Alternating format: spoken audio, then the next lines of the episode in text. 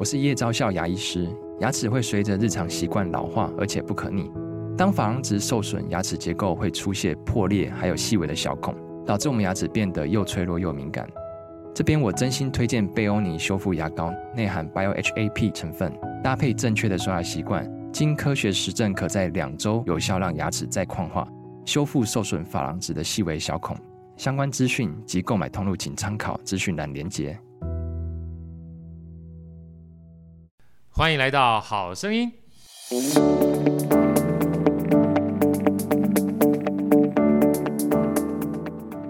大家好，我是好趣好哥，欢迎来到好声音啊！我们今天特别邀请到我们这个给存股族的 ETF 实验笔记的作者小车来到我们好声音，跟大家一起分享怎么去买存股，怎么去买 ETF。说句老实话。大家听到这一段哦，是我们录第二次了。小车先跟大家问好一下好了。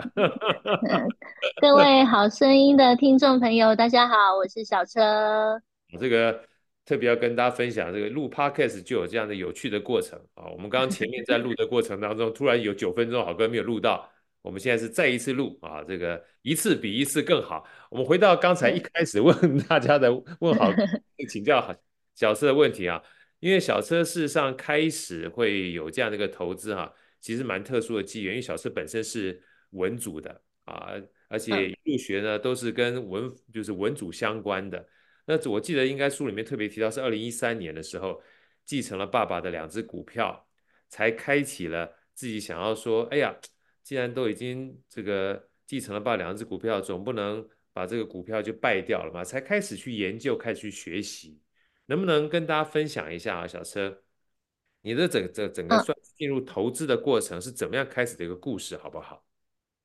嗯，因为其实我是一个中文系的学生哈，那之所以会选中文系，就是因为对数学不是很擅长哦。那其实我也没有想过说我的人生会跟投资有关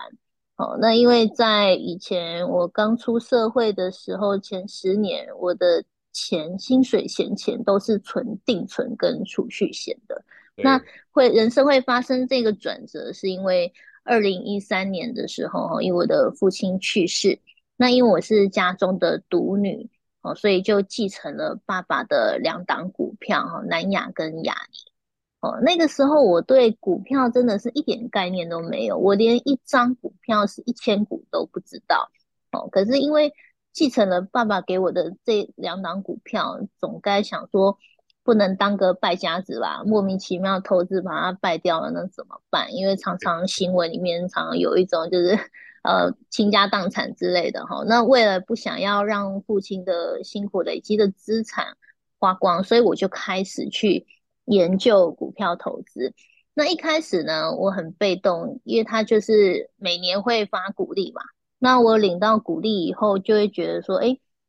这一一笔钱，然后又不是我的钱，然后拿去花掉，好像又觉得怪怪的，所以就只好说，变成说南亚他给我股利，那我就回过去买南亚的股票；那雅尼给我股利，那我就回过去买雅尼的股票。那刚好我在接这两档股票的时候，它是这两档是景气循环股，好，所以是正在景气的低峰。哦，所以我其实领股利领起来也没有什么感觉，因为就是小小笔这样，把它当成是生活中的小确幸，每年把它买完就 OK 了，OK 了。可是后来呢，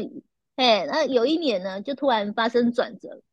到二零一七年的时候，哈，南亚呢，它就是走出长达四年的景气低期，突然获利大爆发。他一股就配了四点五块这么多，因为他平常景气不好的时候只配零点零三啊、零点零一或者是一或者是二之类的，他突然配了四点五块，那那一年我的股利所得就突然暴增哦，那它已经变成大到不是我可以去小看的一笔数字。对，那我突然觉得说，哎、欸，我股利可以领这么多，那我在。多买很多张，那是不是股利可以领更多呢？所以我就想说，哎，会不会有一种投资方式是不用买低卖高做价差？我就是单纯买股票领股利，有没有这样的投资方式？所以后来我就去专门去找这样的书籍。哦，那其中陈崇明老师的六年存到三百张股票，哦，他算是这本书算是我的投资启蒙导师。呃，他读过以后才发现，哎，我的这个想法是有人在做的。我这一这几年常在做的事情，就是现在都大家都知道啊，就是投资险学存股这样子。对，所以说其实存股这件事情啊，呃，对我们很多而言的话。坦白讲，它不一定是真在外赚了所谓资本利得的利差。如果就配息而言，如果从这个存股可以每一年收到这个公司配发的红利的话，它的这个报酬率如果可以比银行来得高，或者比你自己一般存的这个定存的利息还来高，它这就是一个很好的被动收入。可是回过头来，我们谈到这本书啊，是 ETF，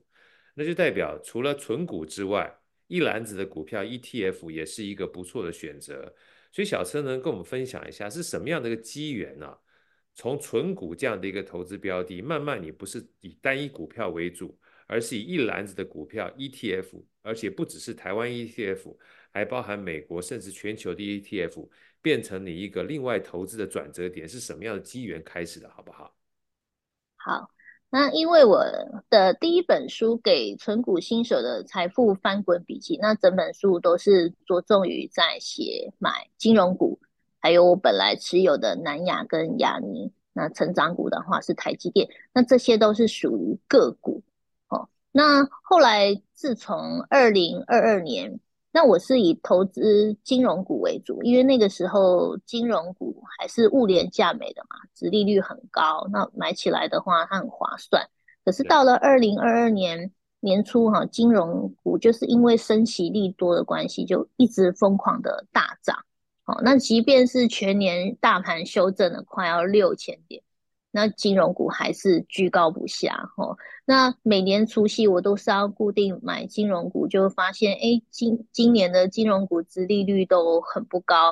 哦。那甚至到兆丰景还只剩下三趴。那我就会觉得说，哎，买买一张股票，那获利只有殖利率只有三趴的话，已经失去单押个股的意义了，可能跟我的储蓄险差不多了。所以我就是在想说，金融股没办法买了。那有没有其他更适合的高股息标的？那刚好二零二二年的时候，大盘修正很多，零零五六跟零零八七八哦，这这两档高股息的价格也是随着它，因为它的成分股里面有很多科技股，那随着科技股的暴跌，它们也是修正很多，一度修正到现金殖利率有六趴。哦，那一个是三趴，一个是六趴，我就会觉得说，哎，那我也不用执着于要买金融股，其实高股息也是一个很不错的选择。那再加上高股息它，呃，它有三十档或者是五十档的成分股，那我一一次就可以买进三十家、五十家。那相对于个股来讲，它的风险是更分散的，那殖利率更高，风风险又更分散，其实没有什么不买它的理由。Yeah. 好，那至于成长股的话，我第一本书就因为我不太敢买太多成长股，因为它是如果是个股的话，它很靠投资人的眼光，因为有时候你看走眼了，就是没有办法哦有很好的绩效。那我所以，我第一第一本书的时候，我的成长股就只有台积电而已。对，哦，那那那个时候，因为台积电就在台湾，而且在地的公司也比较方便去观察，可是。随着我投入的金额越来越多，我就开始担心，因为其实单押个股的话，还是不敢押太多的钱。那也开始在思考分散这件事情。那再加上这几年就是两岸的军事演习动作频繁啊，每次军事演习一开始，那就会导致台股的震荡。那明明台积电是一间获利这么稳健、表现这么优异的好公司，也难逃地缘政治的。牵连啊，所以这这几年股价不是在盘整，就是在下跌哈，所以就会让我感受到，其实投资个股它有蛮大的风险在的，就会想要去分散。那上来我就在思考说，有没有可能有比较自由经济的地方，它可以少一些这种地缘政治的干扰，所以我就开始去思考，呃，想要投入美股。哦，那就买进美股的 ETF 这样。对，所以其实因势利导啊，跟与时俱进是投资一个很重要的关键啊。就像原来是一个呃，纯粹把它当成就是爸爸给我们的股票，希望不要赔钱。那学习之后知道存股是一个非常好的呃赚取被动收入的方式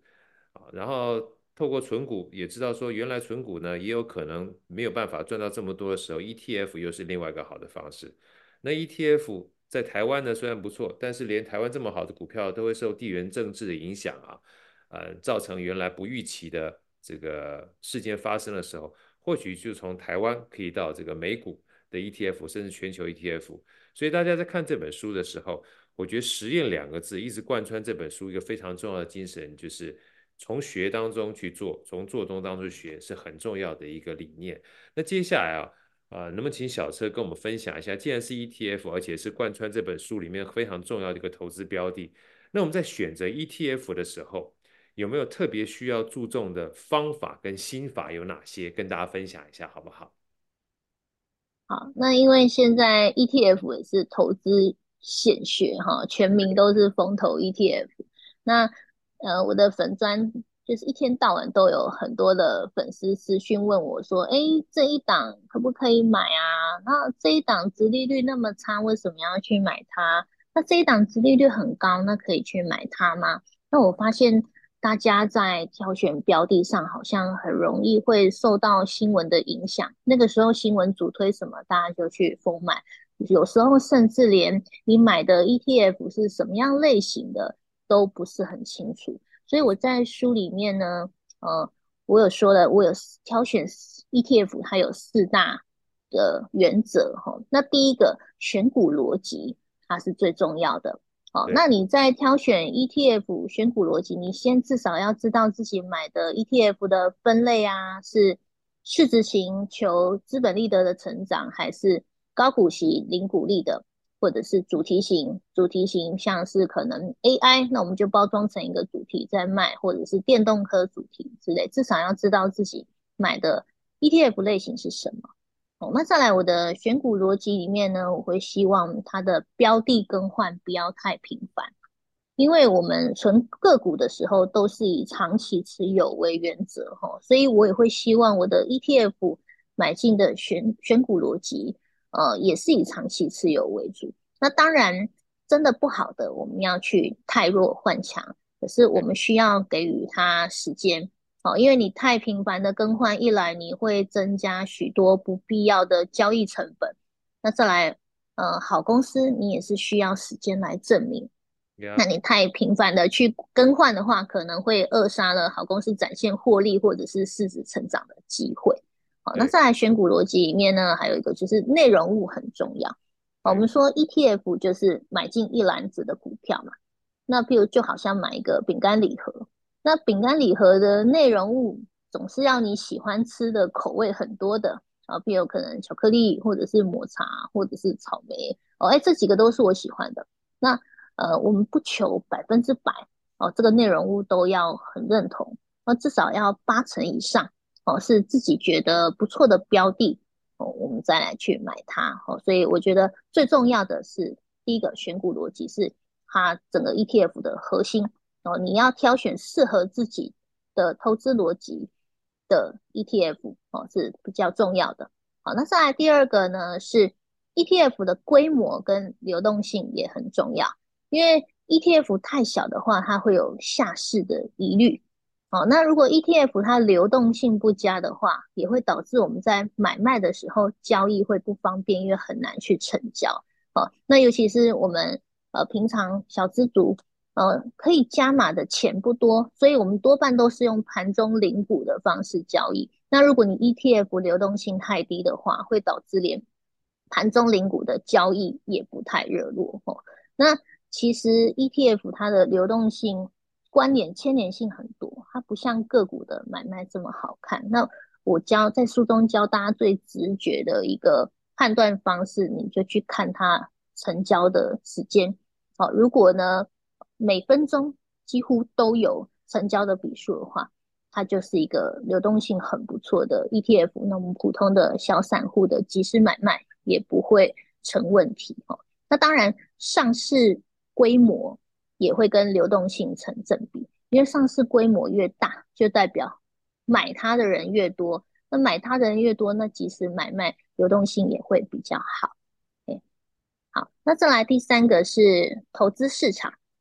那投资市场的话，我们知道 ETF 它就是买进一篮子的股票。那我们除了要理解选股逻辑以外，你还要清楚那那一篮子股票里面它是哪一个股票市场的嘛，对不对？哈，是台股还是美股还是陆股？哦，那譬如说像我们常见的、常听到的零零五零跟零零六二零八。零零五六跟零零八七八就是纯台股，哦，那它 ETF 它也有纯美股的，譬如说像是零零七五七，它就是十档都是美国的科技减压股，哦，那还有呃零零六六二，哦，它是追踪美股的 QQQ，也是美股一百档的科技股，哦，那再来还有纯陆股的，譬如说像是零零八八二，它是中国中信高股息，那里面的成分份股全部呢都是中国公司，好，那再来它也有可能是跨国的，譬如说像是零零九一六，它是国泰全国品牌五十，它就是全国呃全球，好抱歉，全球五十档龙头股，那就是有跨国的哈，所以你了解了呃你成分股里面的投资市场之后，你就可以来选择你自己喜欢的投资市场，譬如说像。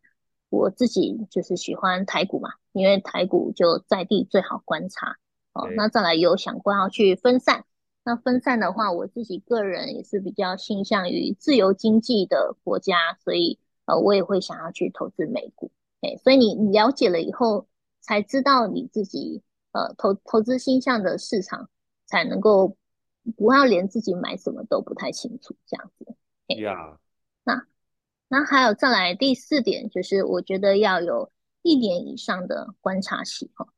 很多 ETF 在挂牌的时候，就有很多的粉丝朋友会私讯问我说：“哎，要不要买？要不要买？”我都会劝粉丝朋友至少要留一年以上的观察期。好，因为呢，投信业者哈，他常常说：“哎，这档股票它的殖利率很高哦，哈，可能有十趴，有二十趴，那它回推的绩效。”可能截取的都是有利区间的数据，好，不可尽信。我觉得还是要实实在在，你上市经历过风雨，还是屹立不摇的标的会比较可靠。好，所以至少都还要有一年以上的观察期，让它跑一下。那如果你真的觉得它选股逻辑不错，你可以先小额小额的边买边观望。哦，那等到过了一年观察期，觉得诶它真的不错，而且每次发股利它都有顺利填息的话，再来加大金额。嘿，那以上就是我四个挑选 ETF 的原则。我觉得这四个挑选原则非常非常的适合大家在做投资的过程。我觉得其实不仅是 ETF，尤其是第四个哦，一年以上观察期，包含我们以前在做银行，老哥自己在做投资的时候也是同样的概念，因为就跟交朋友一样。日久见人心，路遥知马力嘛，所以很多人说，那这样子，老哥，那是不是因为我不认识他，我就不可以跟他交朋友？我说当然可以啊，啊，但是你不要把自己所有的这个家当啊，我们叫 all in 啊，就全部进去，不要交浅延伸。所以像刚小车老师特别说的，我觉得前面选股逻辑、ETF 的规模跟流动性，还有投资市场都非常重要，尤其后面这一年以上观察期啊，就有点类似我们常讲的这个小步快跑、快速迭代。啊，一开始的话可以先投资一点点，当做交学费。如果实在是不行的话，至少你还输得起。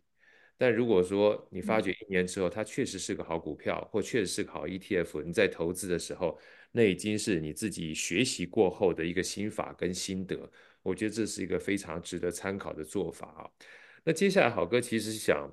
帮自己也帮大家问啊，因为这本书我觉得最好的一个呃。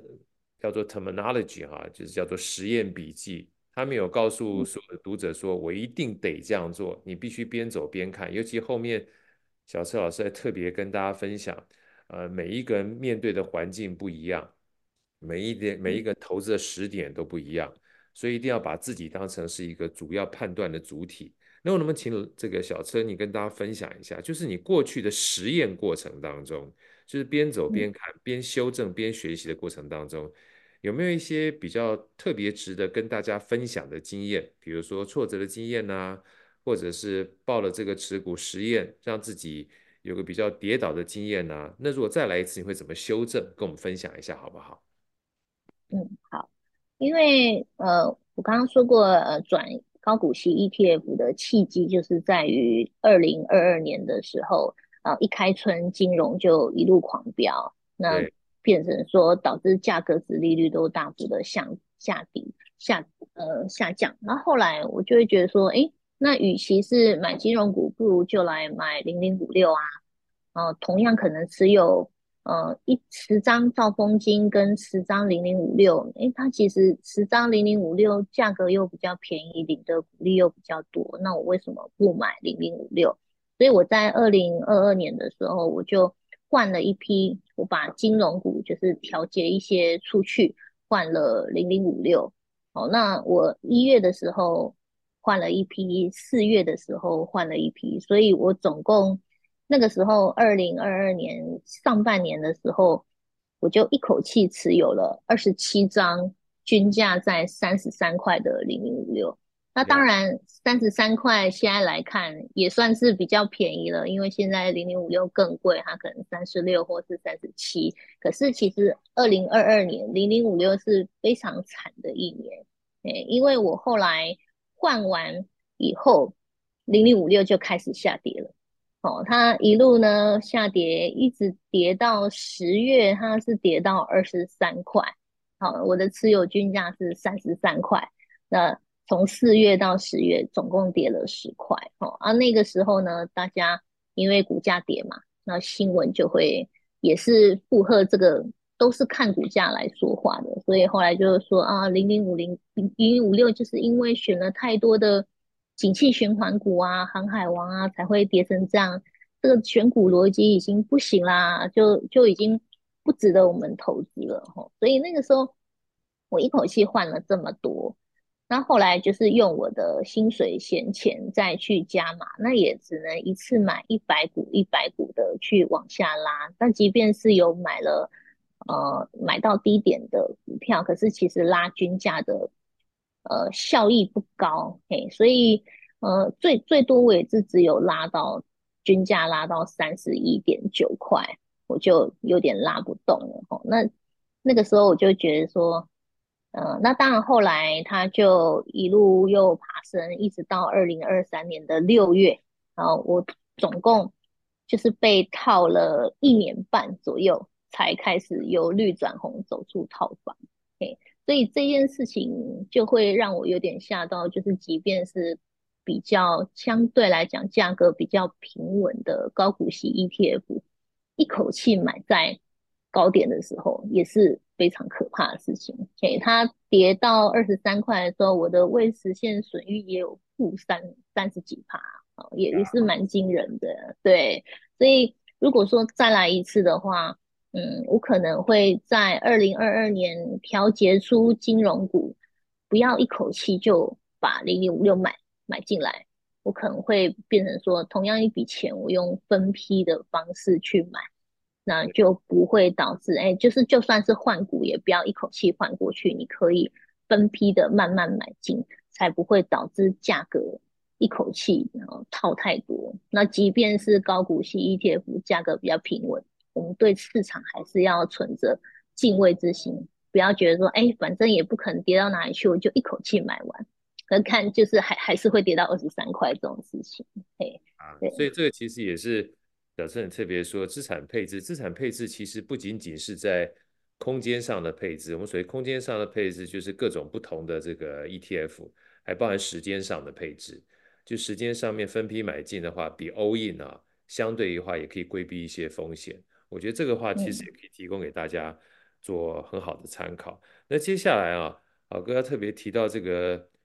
这本实验的过程当中，我觉得小车真的很贴心，提供给大家一个存股的系统的流程图。而且系统流程图啊，最贴心的部分就是在书里面呢，它有一张的这个流程图。那当然是书里面的页次哈，它本身字比较小，那后面还有一个很大类似海报型的。我觉得大家回去的话呢。假设在看书的过程当中，我们讲说看了啊，这个不代表知道啊，真正的知道你还要做到，最好是能够透过实际上的操作跟投资可以先从小额开始啊，这书里面特别讲到的，类似原子习惯一样，慢慢一点点的去试验。而这个系统流程图啊，存股系统流程图就是个很好的一个操作手册。小车跟我们聊聊聊这个系统流程图的这个该怎么使用会比较好，好不好？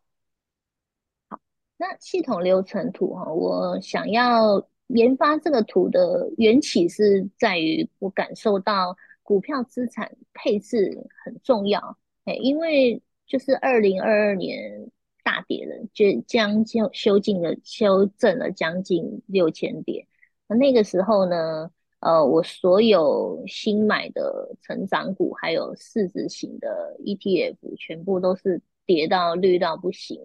那那个时候，唯唯唯一可以支撑我撑下去的信念，就是我前几年买的金融股，还有呃那个时候买的零零八七八。哦，因为就是这这两档呢，它就是一直不管大盘怎么样修正，它的都始终未实现损益是红色的。那零零八七八虽然是新买的，可是它的价格相对来讲是比较平稳，就是赚就算是再怎么跌，也是就顶多负八趴而已。哎，所以我觉得，呃，这这两这两类型的领息标的给予我很多的信心，所以我会觉得说，哎。资产配置，你除了要冲刺以外，你也要有防守哦。那个这样子的话，比较可以呃支撑我们走得更呃更久这样子哈。所以，我们我就跟我老公研究了这个存股系统流程图。那我会觉得说，我们的钱要先分成四个部分哦。第一个部分呢，就是生活备用金，这是一定要的，不管有没有投资股票，生活备用金。这是家庭的哈很很重要的重重要的钱这样子哈，那再来就是股灾加码金。那股灾加码金的话，我是觉得小资族大概呃，如果你你准备个十万二十万，这样这样子，如果说有大跌的时候可以加码，那也不用太多，因为有时候太多的话，也不知道股灾什么时候来，然后看你太多的钱闲置基金，它其实也是不太好这样子。那再来就是。呃，攻击型的股票，也就是成长股，以市值成长为主的。那另外一种就是防守型的股票，以核心持股零股利为主的。那因为我这个系统图主要是要探究，呃，我投资股票的组合，所以呃，我会呃趴数的话，我就会特别针对攻击型跟防守型的股票来算百分比。那你在这个系统流程图有点类似像心理测验，它有很多的问题，就譬如说，呃，你可以一开始先设定一个趴数，譬如说啊，假设我攻击型的股票我要五十趴，防守型的股票我要五十趴，好，那我攻击型的开始走，哦，它就会有问题，它可能问你说，诶，这档股票你要放五十趴的话，你这个标的是从哪里来的？诶，是听别人说的吗？哦，听别人说就要退回去，不行，打叉。那你听别人说的要有要有自己的投资逻辑啊，怎么可以去听别人说？哈，他就是这样一关一关的闯关。那你你通过了，它就往下。那如果说哎中间卡关的话，你就要想，哎你这个五十趴可能太多咯。哦，譬如说可能面对了呃十年不成长。你就会觉得说，哎，那我丢这样五十万进去，我十年不成长，可能没有办法接受，那我就要调整比例。譬如说，我可能调成十万，或者是五千也可以啊。好，就是你觉得说，哎，这个钱我放五千，十年不成长也 OK，那这个就是符合你心理的比例。那就是这样子进退进退的不断微调之中，你走完这个系统流程图，你就会知道，呃，最适合你心里的投资组合是什么。这样子，OK。啊，所以说其实啊，我看到这个流程图的时候，实在很难想象小陈是念文组的，因为完全就是跟我们的系统 是一模一样的，而且这个过程这个对不对？不简单。这个我老公这个图是我老公画的，啊，我老公他是理科的，是这样子。啊呀呀，所以这个夫夫妻幸好其利断金，所以大家在看这本书的时候，应该我觉得会有非常多的这个。怎么讲？发就是你，当你碰到不同的情况的时候，你可以做不同的决策，而这不同的决策呢，每一个人都不一样。在 Yes No 的过程当中，就像小策刚刚讲，它是一个闯关的过程。关关难过关关过。那接下来好哥啊，这个想请教我们小车啊，因为毕竟股市啊，我们刚刚讲说股灾的这个备用金，股灾是往下嘛，那我们有大好的时候，不管大好跟大坏啊，其实都会让我们的心理上面产生很大的一个波澜啊。所以坦白讲，就像这个小车在里面特别讲的，要也无风雨也无晴，真的不是一件容易的事情啊。如果遇到像这些股市大跌或大涨的时候，嗯，我想一般我们常讲说股市都是心理战。小车，你会怎么建议大家该怎么去面对啊？然后心态该怎么做调整才会比较好一点，好不好？嗯，我在书里面有一个章节，就是嗯，因为其实我报股票也是接近十年了，也走过不少大大小小的风雨啊，新冠肺炎，还有二零二二年的股市大修正，那也遇到了二零二三年的 AI 狂飙。那我在书里面就会去分享我大跌的时候怎么做，还有大涨的时候会怎么做。那像是在面对大跌的时候，呃，我就不会去看那个 未实现损益的总表，因为这样听起来好像有点阿 Q。可是因为我们就是要长期投资嘛，那不可能说，哎，大跌的时候我就把它卖光光，那我这样长期投资的意义就没有了。所以说我大跌的时候，我都会关掉未实现损益。那大跌的时候，我们可以做一点什么事情呢？那我们有核心持股零股利嘛，对不对？那我们就来算算。我们当年我可以领到多少股利？因为这一些股利呢，是不管股价跌到多少，我都可以领到的。嘿，所以你可以专注于你可以得到的事情是什么。好，那再来，所以呃，这样子会比较有助于我的心态平缓。那在买进方面呢，我会去优先先买，哎，市价低于我的持股均价比的股票，相对来讲是绿色啦。好，绿色的损益比，因为每买一次就是帮帮助我拉低均价，哎，所以我会优先去买我的库存里面它是绿色的。好，那再来，呃呃，我会因为我的投资金额有限啊，不可能一张一张去买，哦，所以我都会以零股交易的方式去分批加码，那优先先去买比较超跌的优质股，譬如说像是。台积电或者是大盘 ETF，它的那个起伏就会比较大哦。那跌的时候呢，它也会跌得比较惨，所以我会优先先去买这种超跌的优质股。那假设我们以普通人月投两万块为例的话，我们不要一口气就投两万嘛，因为它大盘就是在跌，一直在跌的时候呢，我们可以把两万块分成十次买，那一次就是买两千，那这样子我们一个月就可以买十次嘛。那十次呢，我们就是以十天为一个单位。好，比如说我可能每个月一号到十号，诶，那我就挑四个交易日把这两千块买完。好，那再来可能十一到二十号的时候，好，再挑三天交易日买完。所以就是呃，把一个月分成十次来买。那就是十天十天为单位去买，这样子可以做到分批入场。因为我们往下减，然后常常说往下都是接到嘛，我们不知道接到接到什么时候。那这个薪水的钱，我们是每个月都有的。那你维持这样子的一个纪律，一个一次两千块、两千块的零股去买，那你都可以去参与到这个下跌，你都一直有源源不绝的资金可以买进。哎，所以在面对大跌不知道要跌到什么时候，我的时候我都会用这样子小额小额的方式分批去买进去参与这个跌跌幅的过程，这样子。对啊，所以其实啊，好哥想这个借用这个机会念一段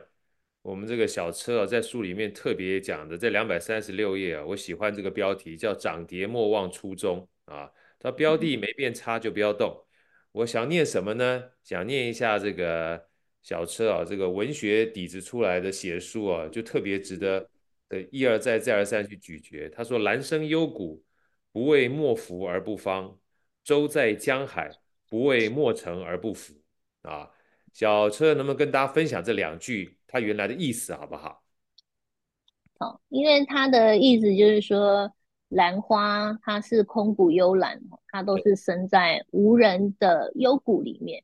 它本身的芬芳不会因为幽谷里面没有人不去采摘，它就停止芬芳啊。所以一个好的股票也是啊，不会因为它的股价暂时下跌而去影响到它本来的价值，因为它价值还是很好。所以我们有时候买股票，真的不要去因为这个价钱的关系而觉得它是好股票或者烂股票，你还是要关注于这个企业、这个公司它本身的价值。好，那再来舟行江海。不为莫乘而不浮，就是说，诶，我船本身浮在江海上面航行，它本身就是会漂浮，不会因为诶有人搭乘或者是无人搭乘而导致不不不在水面上。所以我还是觉得说，你投资股票要关注的是本质这件事情哦，因为市场先生他本来就是不理性的哦，有时候一个财报出来，或者说一个新闻出来，诶，大家就疯狂的去买。导致价格飙高，那也许有一些不利于呃公司的消息一发布，那股股票大减。那如果说我们整天都是在关注于这个价钱的话，就没有办法好好去抱这个股票。没错，所以在两百三十七页里面，这个小车特别写了一段话，他：“时局越震荡啊，越要用心于不交易。”他引用了一首杜甫的八阵图的诗。功盖三分国，名成八阵图。江流石不转，遗恨失吞吴。其中“江流石不转”这一句呢，他说特别适合用来形容存股的心情。任凭股价的激流如何的冲击，市场的舆论如何的嘲讽戏谑，旁人如何一一的停损离场，心态始终要如江中之石，不为所动。这听起来实在是太有豪情壮志的感觉，特别喜欢。说到这边，我们是存股，存股就是存啊。好哥，最后一个问题想请教这个小车，那存股是不是就抱着不放呢？但好像也不是这样子，有没有什么时间呢？我们基本上就是要承认说，哎呀，缘分已尽，开始应该卖股了。小车能不能跟我们分享一下，好不好？嗯，当然存股也是不能够只进不出哈。那什么样的情况我们会需要卖股呢？那主要还是要分两个种类啊。第一个种类是成长股，好，那我们在投资市值型的成长股的时候，有五个情况它是可以卖的哈。比如说，可能第一个情况就是，诶，它的产业发展已经成熟了，哦，那譬如说，然后假设台积电，那它后来可能二纳米、三纳米，呃。还有一纳米啊，甚至一纳米它都已经量产了，那资本的输出已经没有这么多，诶，它盈余分配，它股股票的股利的盈余分配已经可以提高到七八成的话，就代表公司没有进一步要技术突破的规划。那如果说产产业已经趋于发展成熟，那它的股息殖利率还比不上一般的高股息标的的话。那这个时候，我们就可以把它慢慢的卖出，换成我们的领息标的。好，那再来成长股，第二个情况就是，诶，它在涨，然后刚好你有资金的需求，比如说，哦，买预售屋要缴工程款，或者是说，诶，我要买家电，我要装潢的时候，诶，刚好遇到这个成长股在飙涨的时候，那我们就可以调节一些我们需要的部分，适时的把股票换成自己更需要的样子，哈。那再来第三个情况就是，成长股涨高了，那你也可以呃去把这个涨刚好有遇到核心持股相对来讲比较价格低廉的时候，哎，我们也可以做一点转换，或者是说，哎，你觉得它它涨高了，你想要获利了结一部分的话，也可以存一点是在股灾的加码金。那再来第四点就是说，哎，我已经届龄退休了。那我需要现金流，那这个时候呢，你就可以慢慢的把成长股，因为成长股它就是市值成长，它的缺点就是没有股利嘛。那如果你现在是有急迫性的有现金流的需求，那就要把它换成殖利率比较好的核心持股。好，那上来第五个，当然是中公司走下坡啦。好，不管什么样的类股。只要是公司走下坡，它获利衰退，而且连两年呢都没有看到起色的话，就要赶快换股。那再来至于领息的核心持股标的哈，那一样是有三个情况你要考虑了结哦。第一个就是已经有急迫的现金需求，可是诶我成长股还是在下跌的时候，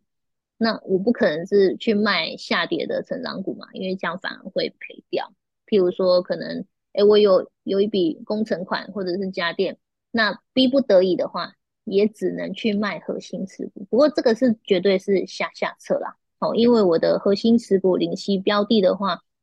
它是我的金鸡母啊。呃，能不卖是尽量不卖，因为卖掉的话呢，会让我的每个月现金流会变少哈。所以如果说遇到我需要钱，可是成长股又在跌的时候，我会优先先用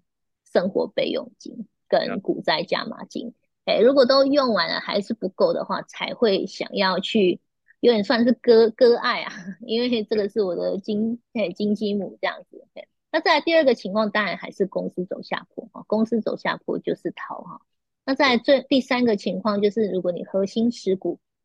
你涨高了啊，你可以也是可以做部分的调节换股哦，因为我们知道存股之路哈，它就是很长又很无聊。那最困难的地方就是在于违反人性啊，你整天那么不能卖，不能卖，不能卖，就会很痛苦。那卖卖了又没有现金流，那怎么办？那你就卖一点嘛，对不对？你卖一点了，哎，我我有获利了结一点，我有参与到，这样还是会开心。不过我会设定，如果是核心持股的涨高调节的话，我自己的原则是不会超过那一档股票涨数的二十趴为上限。假设我有十张股票，我想要调节，我其实最多卖两张，好、哦，卖两张是我的极限，因为核心持股大部分我还是要保有来。领现金流的，然后我会用这样的方式去调节，主要是让自己开心啦。那当然你可以撑住的话，就是不卖是最好。对，调节是让自 己开心。这句话啊，其实我那时候读了一个我非常喜欢的投资大师，叫彼得林奇。他说他年纪轻的时候，常常就是杀进杀出啊，在杀进杀出当中，觉得自己真的有在投资。但是发现杀进杀出之后都没在赚钱啊，虽然开心，但赚了个空。结果发现等到年纪稍微大一点的时候，都知道其实不用随时换自己的投资标的，你只要沉得住气，把这好的标的呢放在自己手中，它自然就会赚钱。可赚钱又觉得很无聊，所以就回到小车刚刚讲的，如果偶尔想要来一点投资上面的快感的话，哈，小小的这个杀进杀出也是可以的啊，因为毕竟感受一下自己的存在是很 OK 的。那最后呢，宝哥还是想用这个呃小车啊，在开始序言的时候讲一段话，我想跟大家分享一下。这个不管说什么样的投资啊，什么样的投资，帮助我们除了坚持信仰之外啊，这个能够跨越价格的起伏，而且有一个稳定的、鼓励的核心标的，帮助我们平安的走过每一次的股市震荡啊，这件事情很重要。那如果有了妥善的配置之后呢，相信大家所有的投资人，在面对股市的下跌的时候，他的心态啊，可以像苏轼的词句一样啊，淡然处之。这句话很喜欢。回首向来萧瑟处，归去，也无风雨也无晴啊。今天非常开心的跟这个小车聊了这么多，聊了从一开始的学习，然后学习过程当中的转折，转折过程当中的面对高低起伏的淡然处之。我相信这个给存股族的 ETF 的实验笔记啊，不仅仅是在 ETF 里面，我觉得所有人想要投资的话，这本书可以当做你是一个非常好的启蒙书。今天再次谢谢小车带来这么好的分享，也希望在未来，不管说是在你的粉砖上面，或者在文章上面，或新书呢，都能够带给所有的投资大众更好的启发跟更好的帮助。做中学，学中做，谢谢小车。好，谢谢郝老师，谢谢大家，谢谢大家，好声音，我们下一集再见。